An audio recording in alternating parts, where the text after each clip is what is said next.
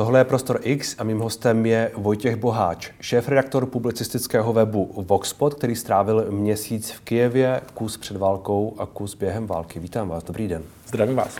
Jak moc byl jiný ten Kijev, ze kterého jste po tom měsíci odjížděl? Úplně kompletně jiný vlastně. On ten Kijev po těch dvou týdnech války, co jsem tam byl, tak eh, když se tam vracíte třeba, když se stmívá, vracíte se z reportáže, tak vypadá trochu víc jako takové skalní město, úplně temný, vlastně při na nějakých checkpointech při vstupu občas hoří barely s ohněm, vlastně je to doopravdy jako kdybyste výžiděl do něčeho, co jak nevypadá úplně z tady toho světa. Přes den je to docela jako normální, jenom hmm. doopravdy tam jsou na silnicích zátarasy, ty checkpointy, musíte tam kličkovat, je tam plno protitankových ješků, je podstatně méně lidí v ulicích, když tam jsou, tak jsou často ozbrojení a patří právě k teritoriální obraně. Nicméně doopravdy se den ode dne, co jsme tam byli 14 dní, tak ve velkém vylidňoval Kiev. A myslím, že teď to bude ještě o kus dál. Takže je to takové město, které víc slouží jako k obraně a je to hmm. jako vojenský prostor skoro víc než místo, kde by se žilo. A jak se v něm dá žít? Jak, jak se v něm žilo, když vy jste tam byl? To bylo, jste se vrátil někdy před asi týdnem a něco, že? Mhm, my jsme se vrátili minulé úterý hmm. a dalo se tam ještě žít eh, s tím, že byl samozřejmě zákaz vycházení, je tam suchý zákon, eh, takže restaurace a podobně prakticky otevřené nenajdete. Eh, otevřené jsou občas supermarkety, kde můžete ještě nakoupit víceméně všechno, co potřebujete. Hůř se hledá třeba chleba a otevřené jsou některé lékárny, některé vybrané místa, hmm. kde nakupujete ty věci denní potřeby. Většina z nich je ale i tak zavřená. A jako není to úplně život, je to spíš přežívání, to, co se tam teď dělá. Jste v kontaktu ještě teď s lidmi, kteří tam, kteří tam jsou, jak to zvládají? Jsem v kontaktu s více lidmi z různých míst v okolí Kyjeva a každý to zvládá podle toho, kde zrovna je a co dělá. Jsem v kontaktu vlastně s lidmi, kteří byli ekologičtí aktivisti předtím, než to všechno začalo a teď tam pomáhají s humanitární pomocí koordinovat nějak takovou vesničku pod Kyjevem. Jsem v kontaktu s lidmi z Makáriva, což je město, které je vlastně teď jednou z hlavních takových liní bojů, přes které se snaží Rusové, kteří postupují vlastně z toho Běloruska kolem Černobylu dolů, tak přesto se snaží tam prorazit na Žitomírskou dálnici a dál na jich. Tak tam jsem v kontaktu s nimi, že vlastně město je vybombardované, že je tam obrovské množství mrtvých hmm. a že žijí víceméně ve sklepeních. V Kijevě zatím, co vím, co mám informace, tak občas tam je nějaký útok, jako například to včerejší obchodní centrum, ale doopravdy ještě pořád se to většiny lidí jako nedotýká tak přímo, že by museli doopravdy spát každou noc v krytech. Takže ještě to není tak ostré, jako v těch, v těch místech okolo. Vy jste jeli do takového města, které se jmenovalo Dobrodianka, říkám to správně? Borodianka. Borodianka. Do Borodianky jsme ale nejeli, nebo takto, my jsme tam chtěli dojet. Chtěli se tam dojet. A nepovedlo se to. Nepovedlo se to. A právě to je ta eh, cesta, kde na vás stříleli ruští vojáci, jestli se nepletu. To je, to je ona, to je právě to, o čem jsem mluvil, to je ten Makariv, hmm. ze kterého jsme výjížděli, to je 30 kilometrů na severozápad od Kieva. A když jsme z něj vyjížděli směrem už na Boroďánku, tak tam vlastně byly ty ruské jednotky a tam to doopravdy že občas střílí dělostřelectvo z ukrajinské strany, občas z ruské a přetahují se tady o ten bod. Já když jsem četl ten váš příběh o tom, jak jste tam vlastně jeli, jak jste se dostali pod tu palbu a z druhé strany přes vás střílela ta ukrajinská eh, BVP, nebo prostě to jejich obrněné vozidlo, tak jsem si říkal, že vy jste vlastně ale vyjeli do aktivní části války, vlastně na frontu. Čili vlastně to bylo takové, jako že si říkám, jestli jste si za to trochu nemohli. Nebo jak to vlastně bylo? Jak to vnímáte vy? No jasně, tak eh, ono, ta úvodní fáze války, ve které to tam pořád dá se říct ještě nějakým způsobem je, nebo ta fáze, kdy se pohybuje ta fronta, tak vy, jakože teď jsem o tom psal zrovna nějaký příspěvek, ve kterém jsem psal, že vlastně vy na každém checkpointu, kterým projíždíte, vlastně když už odjedete z města, u kterého víte, pod čí je kontrolou, tak vy si nejste stoprocentně jistý, hmm. jestli dojedete Nevíte, kam na dojedete. ruské nebo ukrajinské pozice. Čili když jste tam věděli, tak, tak, jeli, tak jste nevěděli, že tam je ta, ta fronta vlastně, nebo že tam je nějaká přestřelka. Tak ona jako doopravdy ne, neexistuje žádná mapa, která by se aktualizovala podle toho, nebo jako minimálně v reálném čase, hmm. podle toho, kdo co drží. Takže ten zdroj informací, který máte, tak je poslední checkpoint, kde se zeptáte, jak to vypadá na dalším checkpointu. Oni jsou často ve spojení, protože přece jenom, když někdo se bere další checkpoint, tak oni jsou už ta fronta, takže tak to získáváte ty informace a jiné nemáte. Takže ono doopravdy, my jsme věli do místa bojů, ale to vlastně byl, dá se říct, náš cíl, protože být váleční reportéři, kteří Jasně. jako něco riskují, ale kvůli tomu, ať skrytu pak informují vlastně o ničem, nemá úplně smysl. Jo? To reportérství je o tom, že právě jako zjišťujete tady tyhle věci. My jsme hmm. měli cíl do té Borodianky, kde bychom strávili noc ideálně s místníma lidma, které tam hmm. bombardují, ať známe ty příběhy a dokážeme to do Česka přinést přímo jako z tady těch míst. Rusko v tu dobu říká, hele, nebombardujeme civilisty, my tam jedeme proto, aby jsme potvrdili to, co tady všichni tak nějak ví, ale jsme novináři, takže to musíme potvrdit. A to, jako co, to, to, co říkáte, že jste chtěli přivést, ten příběh z, to, z, těch míst, tak to se vám povedlo, nebo co je to, co jste si z toho odvezli?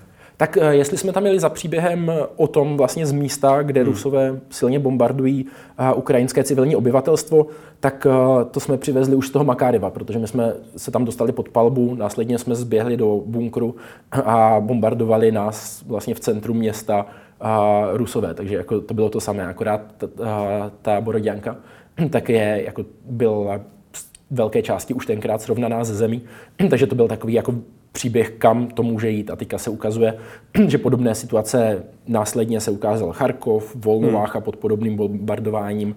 Teď to vidíme v Mariupolu, že doopravdy jako jedou strategii srovnat ty místa ze zemí a tohle bylo jedno z těch prvních míst, hmm. kde se to dalo ukázat, ať lidi ví, co vlastně od té invaze očekávat. A ti lidé, se kterými jste tam byli v tom, v tom bunkru, a mimo jiné, tak ti, jak to nesli, nebo o čem jste s nimi mluvili?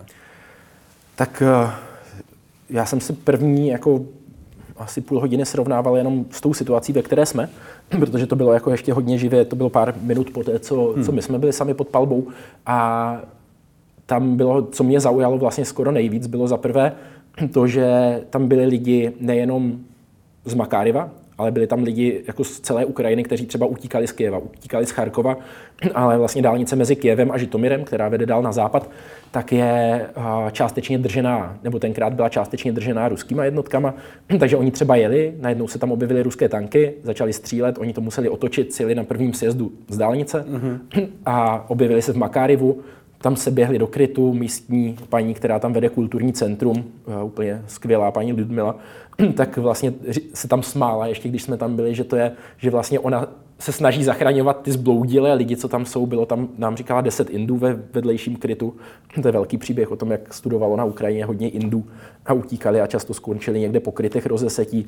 Potkali jsme tam palestinskou rodinu takže a vlastně, když jsme se objevili my, tak paní Ludmila řekla, běžíme do krytu. Další hmm. lidi vlastně, co se objevili v nějaké takové situaci tak to mě zaujalo a pak mě hodně zaujalo to, že vlastně ti lidi třeba nevěděli, kolik jsou tam dní, protože byli v krytu, kde je pořád stejně, den a noc a oni si nevybavovali, jestli jsou tam tři nebo čtyři dny, hmm. že to je jako taková jenom nekonečná nuda. My sice vidíme občas videa, nebo zvlášť v té první fázi války, kdy někdo v krytu hraje na housle a je to takový jako ten silný duch. Je to, je to jako romantický trošku. No, to není ono, no. Tam doopravdy se sedí prostě a čeká, občas brečí, strachuje o své příbuzný, o svůj hmm. domov a tak. Takže vlastně... No, v tom, v tom článku, který byste z tohohle toho napsal, tak uh, vy jste tam mluvil s nějakou tou ženou, která, nebo s ženami obecně, které tam vlastně byly v tom krytu a jejich muži tam nahoře jako bojovali uh, s těmi Rusy, čili oni vlastně často od nich neměli zprávy. A to je vlastně dost jako zajímavá pozice, kdy ty ženy jsou v tom krytu, ale venku teda umírá ten jejich nějaký partner potenciálně. Asi často se to tak stalo. To je tam naprosto běžné, teďka bych řekl. No, hmm. Že vlastně čekáte, nemáte mobilní signál, často nemáte ani normální telefonní signál a víte jenom, že venku buď někdo dělá nějakou práci, nebo přímo jako váš manžel, otec, děda bojuje a vy o něm nevíte nic, vy sedíte dole ve tmě a strachujete se. Hmm.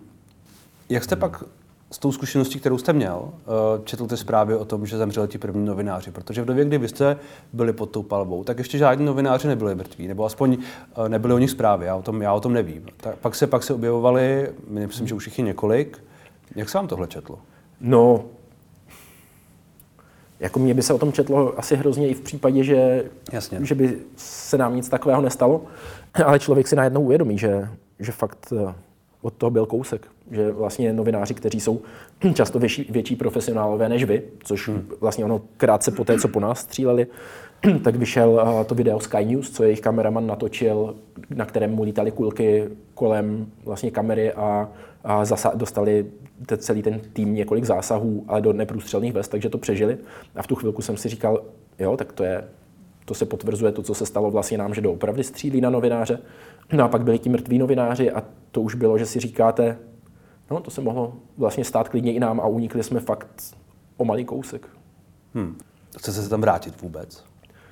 Tak chci, já bych chtěl, ať to skončí celé a, a nemusím se tam vracet, respektive bych hmm. se tam rád vrátil a potkal se s těma lidma, se kterými jsme tam dělali rozhovory, zajel bych do kulturního centra v Makárivu se podívat, jak to tam paní Ludmila zase obnovuje. Bavil bych se s lidma na okraji Kieva, kteří říkali, že ty checkpointy a zákopy, které tam zrovna kopou, že jsou dočasné, ale že tam budou brzo květiny a, a švestky a že to bude zase pěkné všechno, hmm. tak bych se díval na to, jako jak se to doopravdy děje. Díval bych se na to, jak se kamarádi z Kieva vrací zpátky do Kieva a kamarádi z Mariupolu to tam jako znovu odhodlaně budují. Ale bojím se, že to nebude úplně hned. Bojím se, že dost těch míst jako nebude úplně obyvatelných po tom, co tam Rusko dělá, ale jestli to bude trvat ještě aspoň nějakou dobu, tak my se tam určitě vrátíme. Hmm. Ten Mariupol, uh, vy jste řekl, že vaše kamarádi eh, by to tam chtěli nějakým způsobem obnovit, ale ti tam asi teď nejsou, nebo ještě tam máte nějaké známé? Teď eh, nevím o nikom z těch lidí, se kterými hmm. se znám, protože některý mě byli bližší, ti, o těch vím, že odjeli, někteří spíš od vidění, tak nevím, kdo z nich zůstal a kdo, kdo odjel, ale ti z těch nejbližších ti odjeli. A to město jako takové je, je na tom teď asi nejhůř celé Ukrajiny, nebo o co se tam vlastně bojuje? Tak Mariupol je jako jednak je takový jako emoční výklad, eh, že je to město, které vlastně částečně zlomilo ten odpor nebo ten nápor v roce 2014. Mariupol měl poměrně jako silného ducha v tom, že začali doopravdy brzo eh, kopat, eh, kopat zákopy a hmm. ubránili se vlastně té invazi nebo tomu nástupu v roce 2014. Jeden výklad je, jako, že Rusko chce zlomit jejich odpor a ukázat je jako nějaký příklad pak, když se na to díváme trošku strategičtěji, tak ono doopravdy Mariupol je poměrně strategické město, které propojuje Krym a tu krymskou cestu té invaze s tou z Donbasu a vlastně umožní jednotkám se spojit a postupovat už na sever. A tak je to místo, odkud se jako může začít postupovat na sever podle, podél té fronty, která už je hmm. tam od roku 2014. Takže jako ono je doopravdy strategické. A Rusko si to nejspíš uvědomuje, že vlastně i z tady těch důvodů ho potřebuje nějakým způsobem zlomit, donutit ho se vzdát a mít ho jako základnu, ze které můžou pokračovat ne jako půlmilionové město, které mají v zádech nedobité. Hmm. A ta situace tak tam teď je podle vašich zpráv jaká? Tak eh, to je vlastně to nejhorší asi, co se teď děje jako v obrovském množství fakt špatných věcí, tak ten Mariupol je půlmilionové město, on má asi 430 tisíc lidí, hodně z nich uteklo, ale stovky tisíc pravděpodobně tam ještě zůstávají. Je to takové Brno. Je to takové Brno, dá se říct. Hmm. Uh, bylo to Brno. Ma, maličko větší, no. A, a to město je vlastně odstřižené od všeho, je obklíčené. A lidi můžou odcházet jednou za čas nějakými humanitárními koridory, po těch se hodně dlouho ale střílelo, vlastně hmm. tam Rusko nedodržovalo to vyhlášen, tu vyhlášenou možnost odejít a stejně střílelo. Tam je otázka, jako, jak si tohle vysvětlovat, jestli to bylo na truc, z jakých důvodů to dělali, taky se tenkrát ozývalo, že třeba nechali ty únikové cesty zaminované. Tam jako jsou dvě vysvětlení. Jedna je, že velení a armáda jsou dvě různé věci a nemají ji pod kontrolou. Druhá věc je, že to dělají nějakým způsobem na schvál. Já sám do toho nevidím dostatečně. A jinak není tam elektřina, je tam špatný signál, dochází jídlo, dochází pitná voda, jsou tam zřejmě jako stovky tisíc lidí schovaných ve sklepě. Po ulici, co vím, tak jsou mrtví lidé, kteří, které nestíhá nikdo vlastně odklízet, když se to povede, tak se pohřbívají do masových hrobů. Hmm. A je to vlastně něco, co v Evropě v 21. století ještě si myslím před rokem nikdo jako si nemyslel, že by se vůbec něco takového tady mohlo stát. A teď tady máme takové jako obléhání vyhlazovací. Hmm. Když jste mluvil s těmi Ukrajinci, a ono to asi platí i pro ty, kteří zůstávají v tom Mariupolu částečně, asi ne všichni, někdo prostě nemůže odejít, ale tak a, jaká je vlastně jejich motivace pro to všechno, pro to bojovat, pro to neodejít, pro to prostě vytrvat? Tak uh, ptal jsem se na to hodněkrát a většinou je ta odpověď, je to naše země, tady jako nemá kdo jiný co dělat.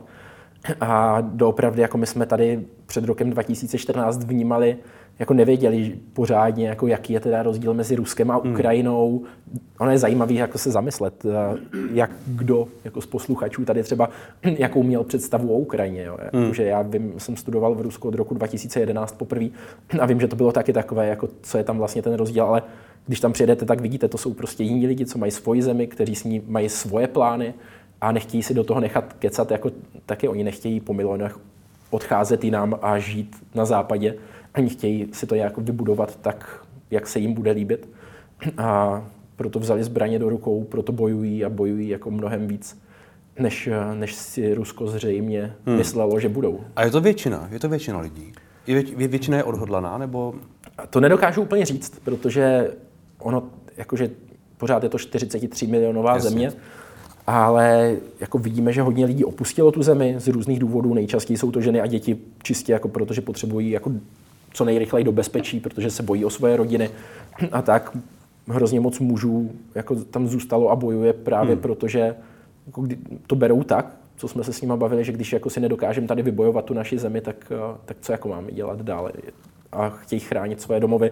A řekl bych, že to je obrovská část té populace. Už podle toho, že třeba ta teritoriální obrana, ze kterou jsme byli na různých místech, tak říkali, že jakože ne, nemůžou přijímat další lidi, protože je obrovský nápor lidí, co se hlásí, co chtějí hmm. zbraň, chtějí jít budovat, bojovat, ale nemají jako dostatečné kapacity je trénovat a ozbrojit. Hmm. Uh, jak tuhle situaci, vy jste zmínil, že jste studoval v Rusku, v Rusku znáte do nějaké míry, jak tuhle situaci vnímají vaše známí v Rusku? Tak eh, já jsem se pohyboval taky v nějaké bublině. Jasně. A většina z těch mojich známých tak jsou totálně rozčarovaní tím, co se, co se děje a jako nechápou, jak se to mohlo stát. Vlastně kamarádka mě psala v dopise, který jsme i otiskli na Voxpotu, hmm. o tom, že vlastně to nejhorší je, že teďka žije v zemi, která jako pod nějakým symbolem zetka, které vypadá podobně jako svastika a že neví úplně, jak si s tím poradit, že si myslela, že je to nějaká strategie Kremlu, kdy občas někomu zaplatí za to, že jako někam dá tady to zetko, jo? jakože na podporu Ruska. Hmm. A, ale najednou vidí, že kolem nich se objevuje víc a víc lidí, kteří to zetko si doopravdy vylepují na auta, kteří se pod tím jako banerem nějakým způsobem jako chtějí, aby Rusko zvítězilo. Pak jsem si psal s dalšíma kamarádama. Kamarádka další třeba mi psala o tom, jak si dala na Instagram před pár týdny něco proti válce. Povolali si jako vedení firmy, ve které dělá a řeklo, že jestli ještě jednou bude mít nějaký jako post na sítích v rozporu s oficiální pozicí Ruska, tak přijde o práci. Teďka čteme víc a víc, že se to tam doopravdy děje, hmm. že lidi propouští ze škol, učitelé z různých firm kvůli tomu, že nesouhlasí s tou hmm. současnou politikou Ruska. A většina těch mojich známých tak je naprosto proti. Pak mám ale jednu známou třeba, která dělá produkční na jedné státní televizi a té jsem psal před pár dny, jako, co, jako jak to zvládá tam vlastně šířit tu propagandu. A ta mě zasypala jako tím, že to není propaganda, že Rusko doteď trpělo a jako, že má právo se bránit. A taky jako mladá chytrá holka, se kterou se dá normálně bavit, bych jsem vždycky věděl, že jako má hodně ty proruské pohledy, ale vlastně teďka je skoro těžký si o tom psát, protože hmm. mě to zajímá, ten vhled do lidí, co tomu doopravdy věří. Ale vidíte, že jako ta propaganda je taky mocná a byť není jako tak všemocná, jak si často myslíme, tak eh, na lidi doopravdy funguje. No. Pak další příběh, který jako mě přišel docela významný, byla jako paní, která četla Medúzu, četla opoziční weby a vlastně, když se začalo říkat, že Rusové bombardují hmm. civilisty, hmm. tak řekla, že to není možné a začala věřit státní televizi, protože přece Rusové by něco takového neudělali. Takže ta psychika, jako udržet to psychické je hrozně těžké. A hmm. jako když jste, čím víc jste nějak pro západně orientovaný člověk, pro demokraticky, tím těžší to je, protože na vás fakt je tlak z více stran. Je to jako jednak, že žijete v zemi, která dělá něco, co nechápete. Druhá je, že když se proti tomu chcete vyjádřit, tak reálně jako my často máme velký požadavky na ty Rusy, aby prostě šli a svrhli Putina, ale to není úplně možný. Jo. Psala mě kamarádka o tom, jak by ráda šla na demonstraci, klidně by si nechala omonem, těma jejich těžkoděncema, třeba zlomit ruku nebo se zmlátit a nevadilo by jí to, ale ta představa, že jako by tam šla, jí by si natočili a za rok by jim, při, jako rok by se bála, než by k ní přišel někdo domů zaklepat a řekl, ale tak vás tady máme na kamerách hmm. a jdete do vězení na 15 let, což je doopravdy jako ta perspektiva, to, s čím se tam lidi teď začínají setkávat, že jako nikdo neví, co teďka udělají, jestli to nebude trestné, i retrospektivně třeba, takže ten strach je velký. No a pak je velký tlak eh, jako ze strany rodiny, ze strany Jasně. kamarádů na Ukrajině, takže jako nezávidím to vůbec ani těm lidem, co jsou jako opozičně naladění, tak to je i válka proti ním. Ale to je asi menšina, nebo uh, máte pocit, že to, co říká ta vaše kamarádka na začátku, že vidí okolo sebe, že lidé asi docela autenticky jsou jakoby loajální, nebo prostě si myslí nějakým způsobem, z nějakého důvodu, to, co je ten oficiální, uh, ta oficiální linka, tak to bude většina. Myslím, že na začátku války to bylo jako těžko říct, jaká byla ta podpora a řekl bych, že nebyla zdaleka tak velká, hmm. ale že se s tím začalo pracovat a že ta propaganda teď jede fakt naplno a že na svoji stranu jako stahují do opravdu velké množství lidí. Já mám rád třeba jednoho ruského youtubera v Dudě, který dělá takové rozhovory podobné, jak tady asi dáváme my, má obrovské publikum. Některého videa sledovali jako desítky milionů lidí a i myslím, že no, takovéhle čísla zhruba. A ten teď říkal v posledním díle, který už byl natočený zhruba před týdnem, tak eh, že si myslí podle komentářů, které má podle známých a tak, že doopravdy většina lidí teď stojí na té straně Kremlu, tady v tom, že vlastně je to menšina. A pro mě je to docela zajímavý referenční hmm. bod, protože on je takový mainstreamový, liberál, bývalý sportovec, a s obrovským publikem, často jako z reflexí ruské historie. Která... On, on není vysloveně, vysloveně opoziční, ale ani není vysloveně, vysloveně provládní. Je to, Teď už myslím, že odešel z Ruska a že už se tam zve lidi, co jsou opoziční, protože on pro mě byl takový to jako zdravý střed docela hmm. v Rusku, jakože doopravdy nebyl jako nějaký hysterický vůči minulosti, ale snažil se ji reflektovat mm-hmm. a jako přijímat do té debaty i lidi, kteří třeba obhajovali Sovětský svaz nebo tak, ale jako byl poměrně chytrý a jako z, od něho, když říká, že jako většina lidí, které on sleduje a mhm. vidí, tak je pro tohle, tak si myslím, že to je docela relevantní. A když jste uh, si psal s tou svojí uh, známou, která je v té státní televizi a ona vlastně tomu všemu tak nějak jako věří, nebo prostě, uh, třeba to tak je, že jo, tak uh, Rozuměl jste tomu jejímu postoji? Jako chápal jste, chápal jste lidsky to, to, to, jak o tom píše? No, my jsme si dost dlouho vyměňovali zprávy, hmm.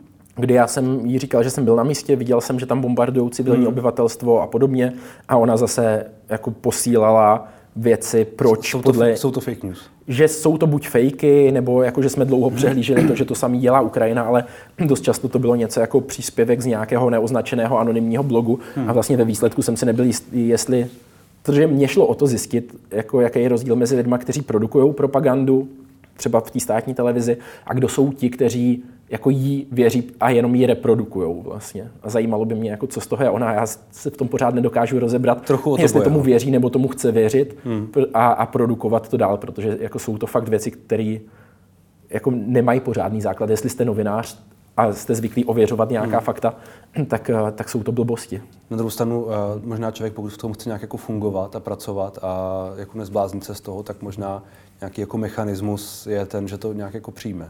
To možná má jako psychiatrické vysvětlení. To by mě právě zajímalo u celé té propagandy skoro nejvíc, jakože jak vlastně na lidi funguje a viděl jsem různý mechanismy, viděl jsem to, co jsem povídal o té paní, která hmm. a, prostě to přijala, protože Rusové přece nejsou tak zlí, přestože byla opoziční doteď.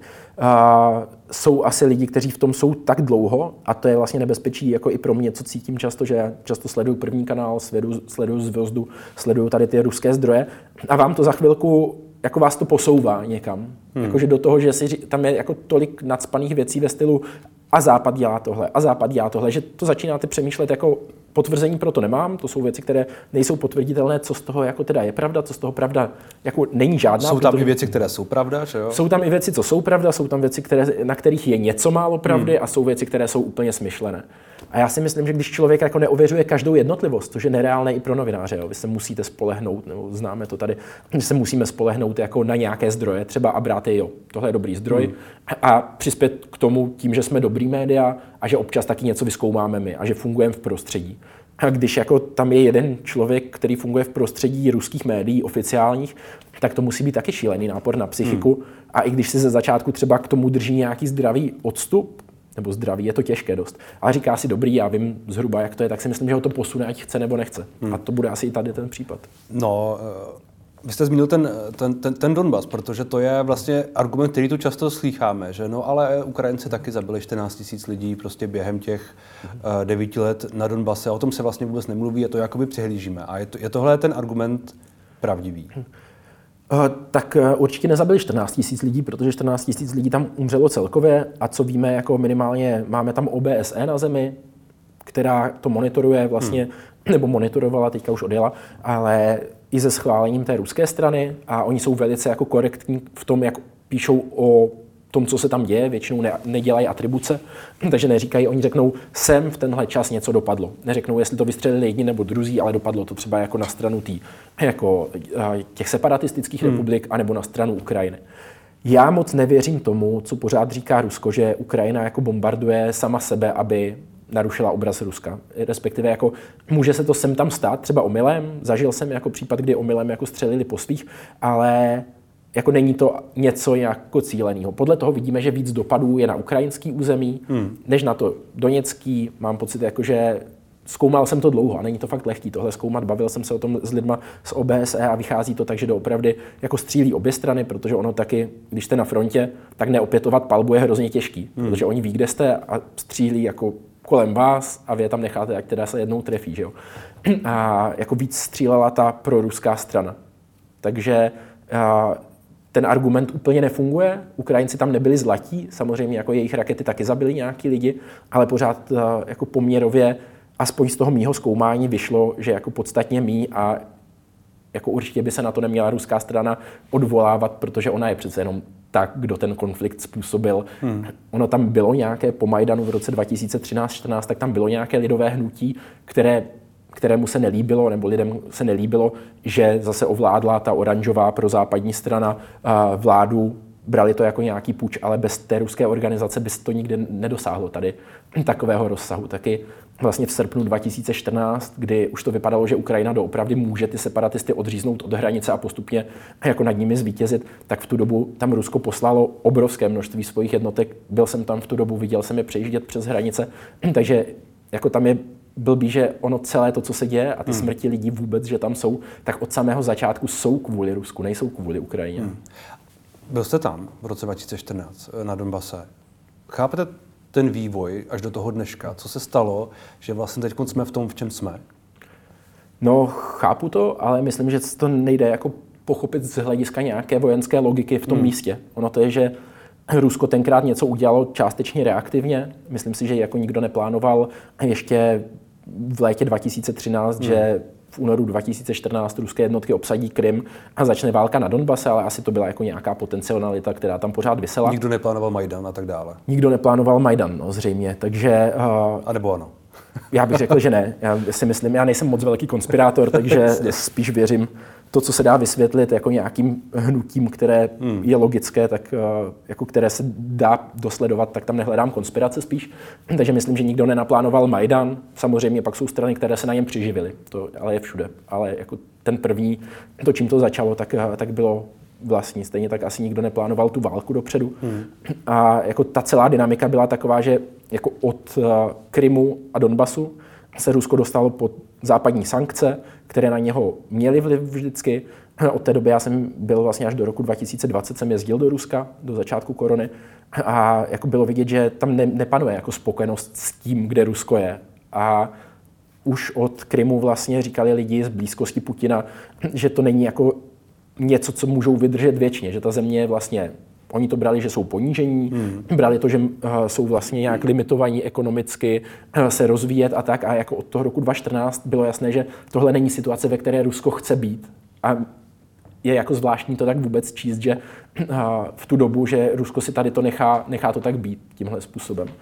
A když vidělo, že Ukrajina, kterou Putin zase v nějakých svých myšlenkách považuje za nezbytnou součást svého ekonomického prostoru. Putin víckrát mluvil o tom, že aby byl ten ekonomický prostor nezávislý nějaký na západě, aby ho neovlivnili sankce z libovolné strany, tak musí mít aspoň 200 milionů lidí. To je nějaké vykouzlené číslo od nějakého jeho nejspíš poradce nebo člověka, hmm. kterému důvěřuje, že potřebují 200 milionový svaz. Ten bez Ukrajiny nikdy neudělají.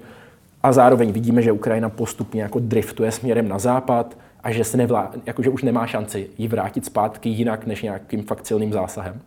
Takže si myslím, že jako on vlastně Krymem a Donbasem nezískal to, co chtěl. Naopak viděl, že Ukrajinu od sebe odehnal a teď byla, nebo já jsem to tak četl od té eskalace zhruba v listopadu, že doopravdy pro něho to byla jediná možnost hmm. v jeho vidění světa, jak ten vývoj zvrátit, jak si k sobě zase přivázat 40 milionů lidí, kteří s ním budou tvořit uh, nějaký ekonomicko-politický svaz proti západu a jak to spolu zvládnou. To se nedařilo, takže zasáhl vojensky. Takže vás ta válka nepřekvapila?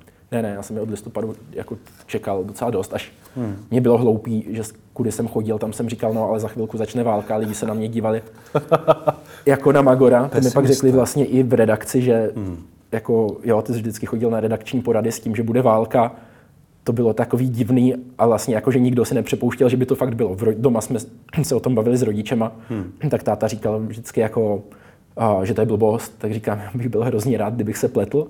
Dal jsem do toho poměrně dost svého kreditu, protože jsem o tom mluvil, takže když nebude, tak budu zavolat, který se nechal zmanipulovat nějakou západní propagandou zase.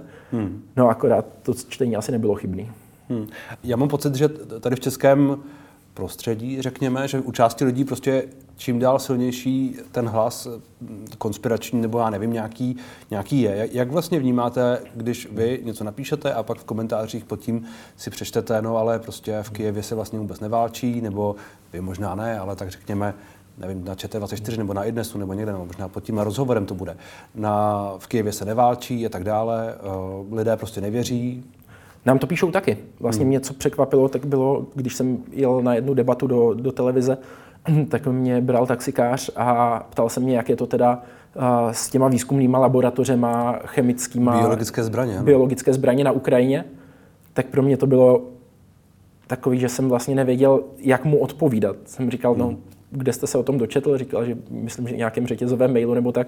Říkám, no tak to v těch médiích jako není, protože vám lžou, ale protože se to třeba jako nestalo, nebo jako hmm. je pro mě otázka, proč to lidi berou. Ale na druhou stranu já tu dynamiku dezinformací jako docela chápu, protože my tady máme v Česku dlouhodobě od 90. nějaký mediální středopravicový liberální mainstream vlastněný hodně bohatýma lidma a jako když se vám tohle nelíbí, tak hmm. si buď vyberete, že konzumujete tohle a jako alternativa tady není. O teďka začaly už konečně se objevovat nějaké během pár posledních let se dostávat trochu do mainstreamu servery, které jsou buď nalevo nebo konzervativnější, ale pořád je to hrozný nepoměr a z mojeho hlediska je to fakt takové, že tak když vás štvou jako praští, bohatí liberálové, hmm. tak vlastně nemáte kam utéct. A mělo by to být ta mediální scéna rozkouskovaná, hmm. jestli tady máme nějaký podíl lidí, kteří jako vnitřně jsou přesvědčení, že správný politický směřování je sociálně demokratický, konzervativní, levicový, nějaký prostě zelený, tak by tady měli mít taky média, který reflektují ten jejich hmm. svět. Máte pocit, že to je nedůvěrou v médií, je nedostatečnou nabídkou, řekněme? Já si myslím, že je to nedostatečnou jako nabídkou dlouhodobou. Pro, dlouhodobou, protože potom doopravdy jsou lidi, kteří tady ten jako nějaký vyprávění mediální, dominantní, který tady máme od 90. natolik štve, že jako ví, že to není pravda, ale radši si budou číst něco jiného, protože hmm. přestože se tam píšou blbosti, tak aspoň je to vtipný, zábavný, útočí to na ty lidi, který oni nemají rádi a tak, hmm. tak jako migrujou hold tam. Já si myslím, že velkou část dezinformací bychom se jí zbavili, kdybychom tady měli pestřejší nabídku jako ideového směřování médií.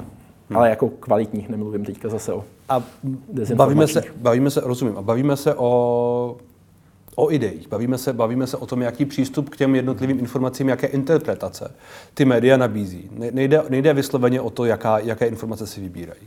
Uh, ne, ne, to vůbec ne. Já myslím, jako často jsem o tom mluvil, že jako reportér, který jezdí do konfliktů, tak bych hrozně rád, uh, za prvý tam často ve své generaci bývám sám, hmm. což je jako hrozný.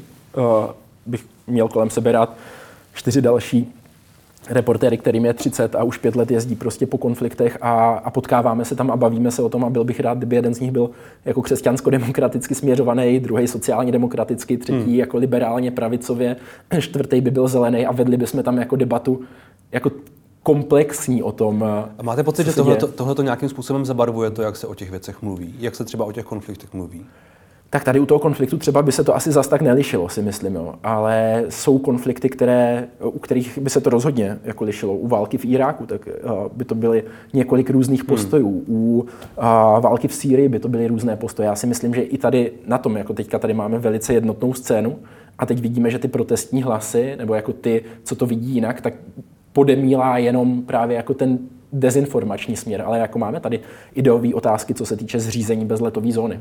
Budou hmm. se na to jinak dívat atlantisti a nějací jako je střáby, jinak se na to budou pravděpodobně dívat sociální demokrati. Jakože obecně si myslím, že tam můžou být jako různé Na druhou stranu ten, věč, ten většinový hlas je um, poměrně silný a dá se říct jako um, neústupný. Já nevím, jak to úplně interpretovat, protože to, co říkáte, tak nějak se na to dívají jestřáby, jasně, ale já mám pocit, že to je vlastně převládající hlas.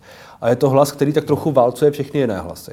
Hmm. Že vlastně, a teď nemyslím nutně tu bezletovou zónu, protože ty hlas, jako hlasy jsou různé, ale, ale uh, část novinářů, část médií možná jako to přebírá. A, a, a vlastně mám pocit, že možná jo, že možná vlastně jeden, jeden hlas jakoby přehlašuje ty ostatní. Tak to je možná aspekt toho. Já si myslím, že takto, no určitě to tam nějakým způsobem vidím, že ta debata jako většinou není jako zrovna bohatá. Když to srovnám hmm. třeba v debat, s debatou jako ve francouzských médiích hmm. nebo v anglosaských, tak jako je to zajímavější, že člověk si má z čeho vybírat, přečte si tohle médium, tohle médium, tohle médium a vidí, že na tu problematiku existuje víc názorů než jenom jeden. Hmm.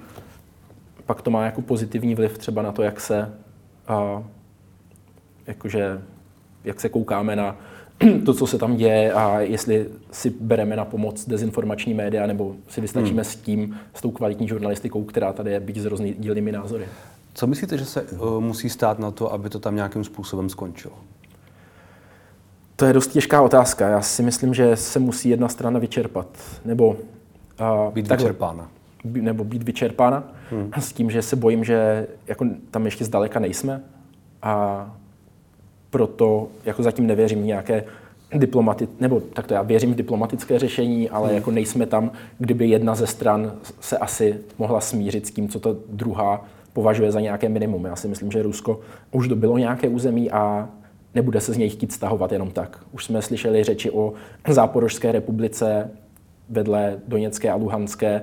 Vidíme, že jako Rusko tam má i nějaké politické zřejmě plány, takže já se bojím, že to, čeho se doopravdy bojíme, je, že ten finální scénář je roztržení Ukrajiny na západní a východní a jedna složená pravděpodobně z nějakých proruských, separatistických, proruských lidových republik, dejme tomu, na které si Rusko ukáže to, že jsme denacifikovali část Ukrajiny úspěšně a zachránili jsme tyhle lidi. Bude to tam vypadat podobně jako v Doněcku nebo Luhansku, do velké míry vylidněná zem, kde nejsou moc velké perspektivy, co dál se životem.